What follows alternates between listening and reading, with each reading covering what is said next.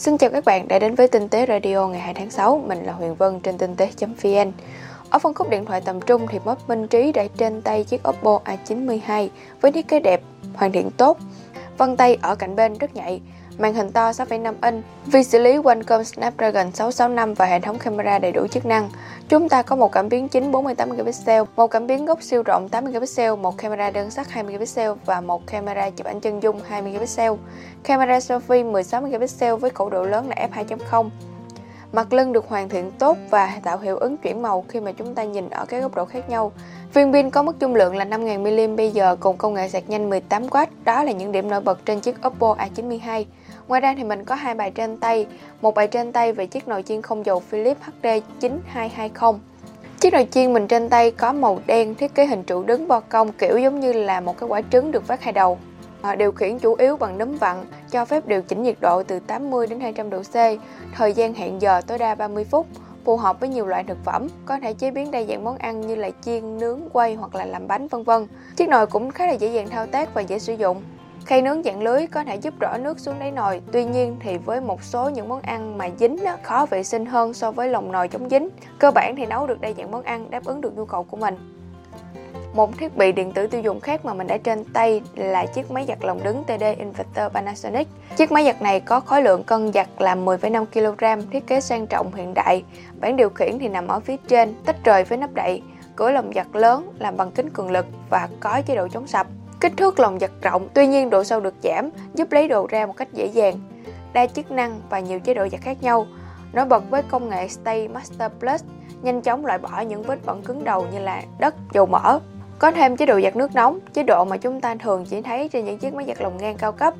Và có chế độ tự vệ sinh lồng giặt sau mỗi lần giặt để máy giặt sạch sẽ hơn.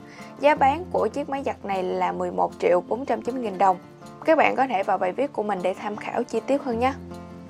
Câu chuyện đưa con người lên trạm không gian của SpaceX vẫn là chủ đề được nhiều người quan tâm. Thậm chí là người ta còn tìm hiểu xem là làm thế nào mà bộ đồ vũ trụ của SpaceX lại mỏng nhẹ như thế. Bộ đồ mà hai phi hành gia thực hiện nhiệm vụ demo 2 mặc có tên gọi là Starman, vừa mỏng vừa không cồng kềnh, khác hẳn với những bộ đồ dành cho những nhà thám hiểm vũ trụ to như là bao tải màu cam của Mỹ thời NASA còn triển khai nhiệm vụ tạo con thôi. Trước đó, bộ trang phục Starman đã được thử nghiệm bằng hình nộm thành công và hình nộm có tên là Triplay đặt bên trong khoang hành khách trong nhiệm vụ thử nghiệm demo 1 của SpaceX trên trạm ISS vào năm 2019. Một lần khác, bộ đồ này được trang bị trong hình nộm đặt trong chiếc xe Tesla mà Elon Musk phóng lên vũ trụ vào năm 2018. Đến giờ thì nó vẫn lơ lửng xung quanh vĩ đạo của trái đất. Bob Benken, một phi hành gia thực hiện nhiệm vụ cho biết, bộ đồ của SpaceX có một lợi thế lớn đó chính là sự tự do trong cử động khi mà thực hiện huấn luyện trước nhiệm vụ diễn ra, ngay cả khi mà ngồi vào buồng lái và bộ đồ phồng lên để mô phỏng áp suất không khí trên trái đất trong môi trường chân không.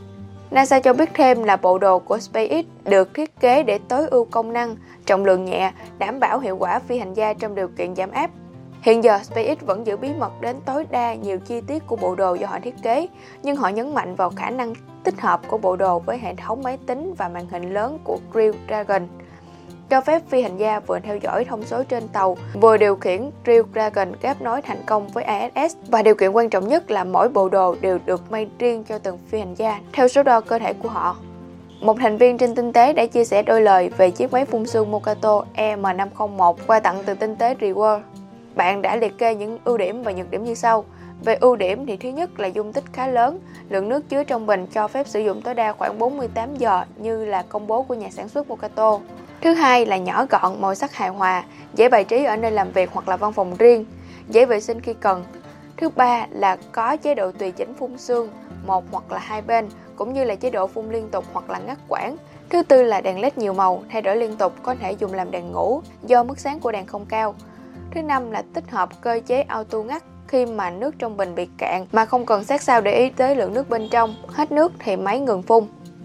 Về nhược điểm thì thứ nhất không hiển thị dung lượng nước còn lại trong bình, buộc phải mở nắp ra mới kiểm tra được hoặc là chờ khi hết nước.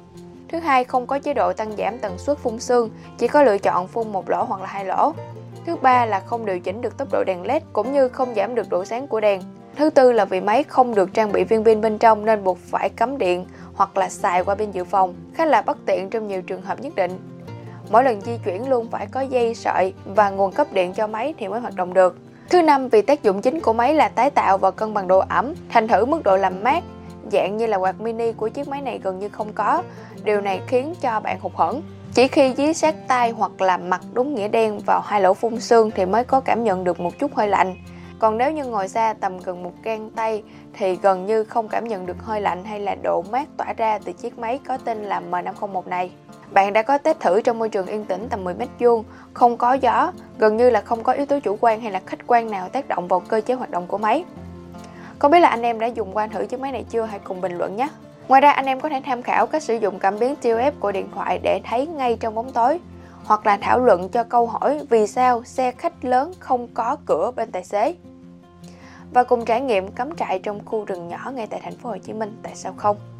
Còn bây giờ thì mình xin chào và hẹn gặp lại. Thank you